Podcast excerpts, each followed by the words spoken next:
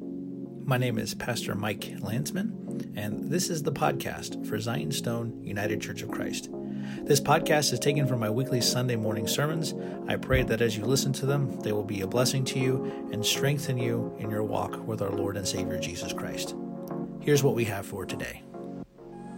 May the Lord be in my heart and on my lips, that I may worthily and fitly proclaim the holy gospel in the name of the Father and of the Son and of the Holy Spirit.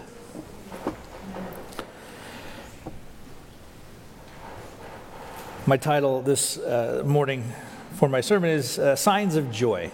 Signs of Joy. Is anybody here besides me kind of tired of Christmas spirit? Am I the only one? Like, we're not even at Christmas yet. Like, Christmas doesn't even begin until Christmas Eve. We're still in Advent. The rest of the world doesn't know that unless they're Christians, right? But Christmas spirits, I'm tired of Christmas spirit. And you might think to yourself, well, you're a terrible person. And you might be right. I might be a terrible person. But the reason why I say this is because I feel as if this time of year, it's kind of bulldozed into our faces. You have to feel good. This is the way you should feel. And if you don't have this feeling of happiness and joy and togetherness and oneness, then we just need to try harder until you pick up that Christmas spirit because that's what Christmas is all about. It's kind of circular reasoning if you think about it. But Christmas spirit is sort of held up as a thing that actually exists apart from what Christmas and Advent leading up to Christmas is, is kind of actually all about. And I, I think di- Christmas spirit, this idea of Christmas spirit, is sort of the Disneyfication, if I can call it that, of, of, of Christian joy. Of Christian joy. Like the commodification, the Disneyfication, the, the trying to reduce into the secular what can only really be experienced through the sacred. And I think what popular notions of, of Christmas spirit try to do, and this is good, I'm not saying that Christmas spirit is bad and you need to have some Christmas spirit, but it's groping for something that is not quite graspable apart from being a part of the body of Christ. Because oftentimes we don't get the, the, we don't get the happy ending right? If you during this time of year, if you watch Lifetime or, or well, not Lifetime, you shouldn't. No one should watch Lifetime, but if you watch Hallmark, maybe well, oh, maybe you should watch Hallmark either. But the, the the stories are basically all the same. They're all the same. I have a friend who's going to visit his family in a small town in Texas, and I always tell him, watch out for those small town girls when you go to Texas, because if you see the movie, you know what's going to happen. You're going to be walking down the street, and you're going to stumble into a girl. She's like a, a yarn, uh, whatever person is who, who sells like quilts, and she's going to have like a, a store, and you're going to run into her, and then you're from kind of from the city, and she's from the, this little town, and you're going to get together, and you're going to live happily ever after. But and, and I say all this to kind of try to lighten the mood a little bit, brothers and sisters, because I think these movies, in a sense, create false expectations for us. It doesn't actually sit with the realities of pain that people have, particularly around the holidays. And it's good for us around the holidays, especially, to keep in mind those people who, who maybe don't have that Christmas spirit because they're going through some really tough situations in their life. Maybe they find themselves alone for the first time. Maybe their family members are gone. And so Christian joy goes beyond the sort of happy Christmas spirit that we're all told that we should have. There's a, a quote attributed to the uh, great Gilbert Keith Chesterton, and it goes something like this Jesus promised his disciples three things that they would be completely fearless, absurdly happy, and in constant trouble. And you wouldn't think that being absurdly happy, aka joy in its deepest sense, you didn't think that that would be linked with being in constant trouble. Like, I hate trouble. I hate anything about trouble. I hate getting in trouble. I hate I hate finding out my kids doing dumb things and then they getting in trouble because I don't like to be a disciplinarian. I hate trouble. But the apostles never hesitated from the, the potential fallout of testifying to Jesus as the risen Lord. And when our friends ask about our faith, we can't even sometimes be clear about that because we don't want people to think we're weird. Like in some ways, I, I can't, I, I used to be able to do that, but not anymore, right? Especially if I'm out and about wearing a clerical. I was at a gas station the other day and I was wearing a collar because I had done a hospital visit. And the young man behind the counter started telling me about his problems. and I'm like, I just want this candy bar. Can I take it? I really, uh, no. That's terrible. And I wound up having a really good conversation with him, right? I kind of get out of that. But lots of people, they, they, they don't. And when we see the entire book of Acts, the entire book of Acts is basically the apostles like throwing out their arms and saying, you know, Jesus is Lord, come at me. In Acts 5:41 it says they then they left the presence of the council rejoicing that they were counted worthy to suffer dishonor for the name. Rejoicing. Because when we read a little bit deeper into that story, they had just been beaten. Beaten for the sake of Jesus. And then they leave. And then they rejoice that they were counted worthy to being beaten for Jesus' sake. What is the quality of that kind of joy? I'm convinced that that kind of joy is a major part of the Christian life, but we don't experience it oftentimes because we've settled for material happiness in its place. It's a supernatural joy gifted to us. And I, when we read what we heard Isaiah 7 read, we hear about a virgin born son being called Emmanuel, God with us. And, and some people around this time of year try to be clever by saying, well, you know, in the scriptures, the word virgin isn't in the Hebrew. The word in Hebrew is alma, which means young woman, so the virgin birth is bogus. And I always tell them, but the Greek translation of the Old Testament, which uses older Hebrew manuscripts, is Parthenos, which is virgin. So this objection isn't really new. Now, St. Jerome, in the late 300s, is writing about Jewish objections to the virgin birth. So don't worry about people who try and use that as an anti Christian sort of got you card. The whole point of Isaiah chapter 7, verse 14, is that this son being born of a virgin is described as a sign for you. A sign for you.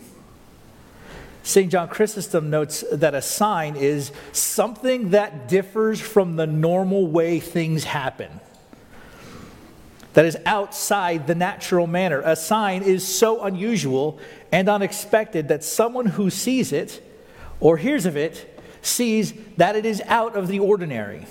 And he wrote this in the 300s, right? Sometimes we think that the people in the past were dumb and they didn't have the science that we do, so they were kind of stupid and they didn't really know anything about the world, how the world works. Of course, they would believe in something like a virgin birth because they're, you know, they're barely literate. Anyway, he notes this isn't the normal way things happen. This isn't the way things normally occur. We know how babies are produced, we know how they're made. And what God is going to do is going to do something so unexpected that that unexpected act, which is outside of the natural order of things, that that act is a sign for you. So when it happens, it's like a giant neon sign pointing down, right? Eh, eh, eh. And in the reading from Luke, who do the angels appear to? The wise men from the east?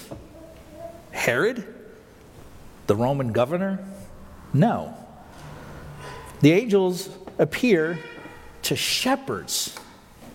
Shepherds. That makes absolutely no sense. Jesus is the king, right? He's the Messiah, the anointed one. And when the angels appear, they don't appear to the religious leaders, they don't appear to the, the government, they appear to, to laborers, white collar guys. Where's a blue collar? I always get the two mixed up. I'm sorry. Blue collar. See? I'm so privileged, I don't even know the difference. I'm going to hear about that one afterwards. But that's part of my charm. See, I miss it too sometimes up here. Right? The salt of the earth kind of guys. Right? The guys that might be a little bit rough around the edges, but that you would trust more than somebody else. He doesn't appear to the educated. He appears to shepherds. The angels appear to shepherds. And the angel says to the shepherds, This will be something to you, a sign a sign, right?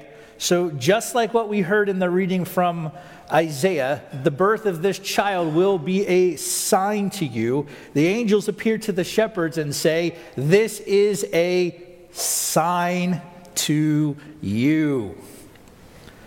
And if they knew their scripture, which they probably did, they probably would have picked up on that connection with the prophet Isaiah something different from the normal way of doing things has happened, something outside of the natural order, something unexpected, unlooked for has occurred. They get called to witness the very sign spoken of by Isaiah the prophet.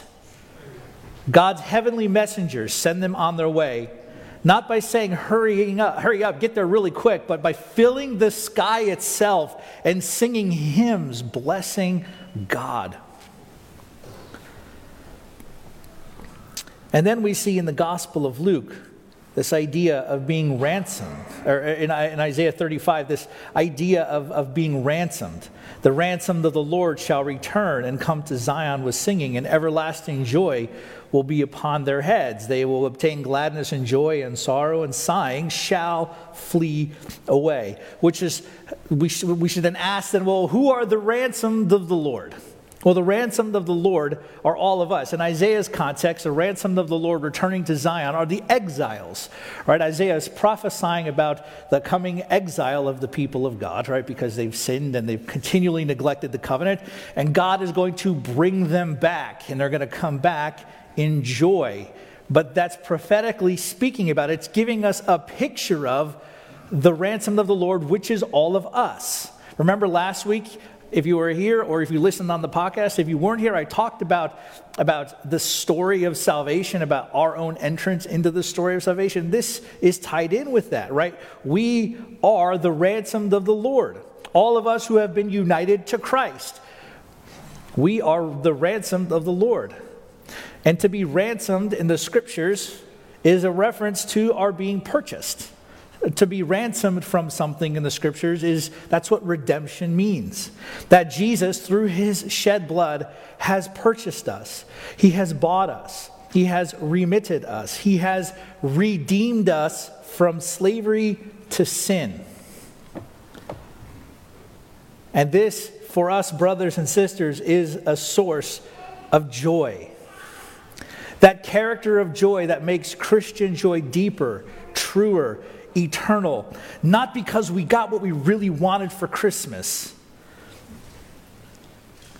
but because it comes from a heart transformed by Christ. Because we have been redeemed, we have been ransomed from the thing that enslaves us and grips us at the deep, deepest level sin and death. Christ has liberated us, freed us redeemed us from that. And that is the cause, or that is the source of, of, of where Christian joy, what that springs out of.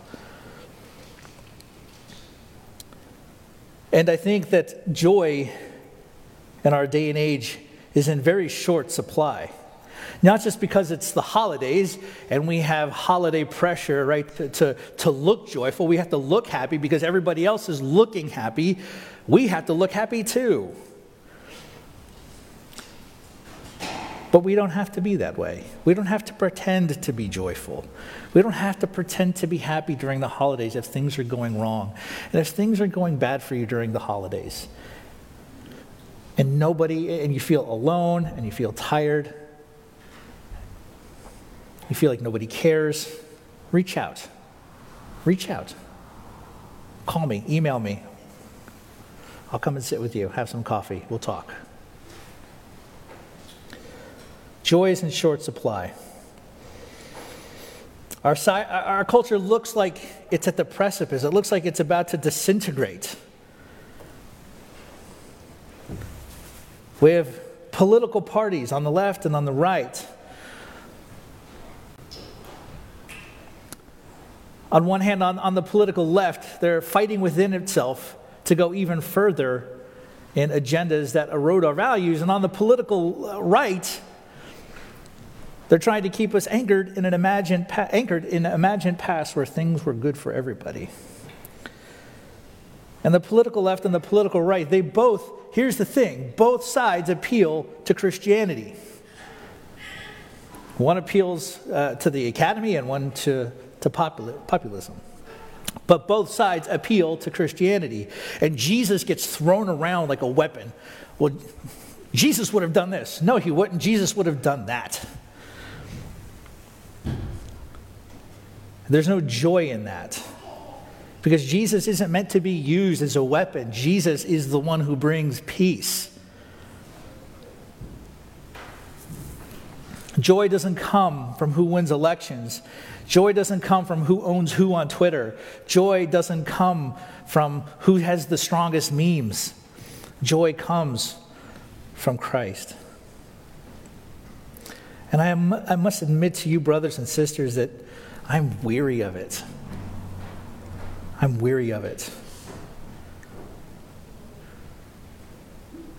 I'm weary of a church that thinks that political activism is the sum of the Christian life. I'm weary of it. And this is why the church calendar is so necessary. Because even when I want to get distracted, when I want to use Jesus as a weapon from my own point of view, the church calendar grabs me by the hand. And it sometimes has to grab my head and say, pay attention. And it points me this time of year to this to the Christ child, the baby in the manger, the God who created the universe. I will say that one more time the God who created the universe, everything that exists. I was watching solar system stuff with Isaac the other day because he's really into space shuttles and astronomy. He loves it. The planets, we were talking about Jupiter and the gas giant. There's no ground on Jupiter, and how Uranus, the planet, is tilted on its. It's kind of la- it's like the lazy planet, it just kind of sleeps on its side because that's how it, it that's how it spins, right? All of that, the stars, the moon, the beautiful rings of Saturn, all of that, the God who created all of that takes on human flesh. The uncontainable God. The uncontainable God is contained by the womb of the Virgin. And that's what we what we need to continue to do is to turn our heads to Christ. Because Christ is the foundation and the basis of our joy.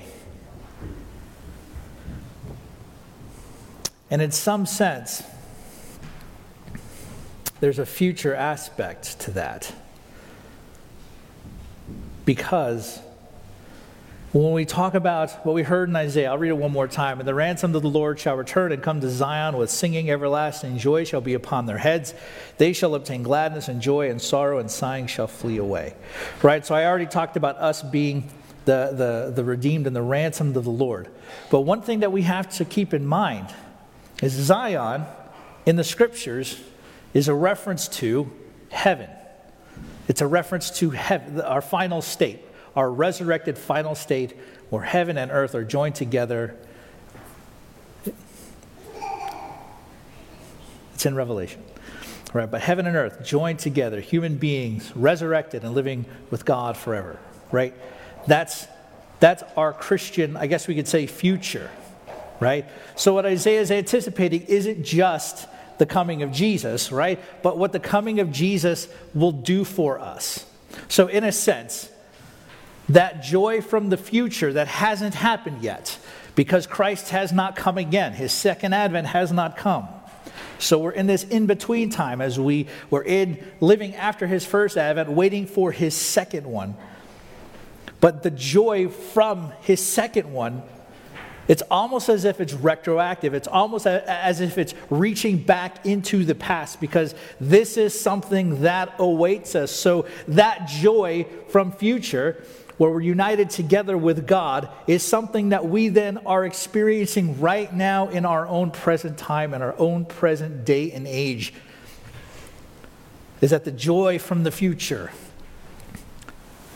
that's to come is, a, is the quality of joy that we are given to experience now in anticipation for and anticipation of the joy we will experience in the age to come. And I think that itself is a sign. Because in secular terms, that's not how joy works. Christian joy, I think, is itself a sign in that it is not dependent upon the natural order of things. Our joy ultimately is grounded in Christ, it's rooted in Christ. We experience it through Christ because we have been ransomed by Christ. And so, if you're struggling today, or if you struggle around the holidays with this lack of joy, I would encourage you to turn your eyes to Jesus. That even if you don't feel it, it's there. And, and, and, and I don't think that joy is something that we have to fake. To, like, even when we don't feel happy, I think we could still have joy. Do you think the disciples were happy that they got beaten? No. Why? Because I don't know about you, if you've ever been in a fight, getting beaten hurts. It hurts. I used to do taekwondo, I wasn't very good at it. So when we would spar, I'd get hit a lot. It's hard to do taekwondo while you're wearing glasses. It hurts. It didn't make me happy getting hit during sparring. But there was something about it. I could feeling myself getting better, my legs getting stronger, being able to do my stances correctly, being able to get my kicks just a little bit higher. I'm not, this is, it's an imperfect example, right? It doesn't mean, oh, I'm joyful now because I'm a fraction of a, a fraction better in Taekwondo than I was like a month ago. It's an imperfect picture, but I think that's how Christian joy kind of functions. Is that even if we don't feel happy, and we don't have to try to make ourselves feel happy to make ourselves feel better or to make other people feel better, we can be open and honest. There's something about Christian joy that's restful, knowing where it comes from, not having to fake it till we make it. And I pray, brothers and sisters, that the joy of Christ would fill you. I pray that the joy of Christ this Christmas season would be something that you experience. Because let's be honest, these past two years have been really, really tough. They've been really tough on a lot of us. And so I pray that that joy from the future that reaches out to us to our present As we begin to move into the future, into 2022, I pray that that joy would be something that we experience that grounds us and gives us strength and energy to bear what the coming years will bring. In the name of the Father, and of the Son, and of the Holy Spirit. Amen. Thanks for listening to today's podcast. If you have a few minutes, I'd ask you to go to gofundme.com slash Zion's Stone Church Repair Fund.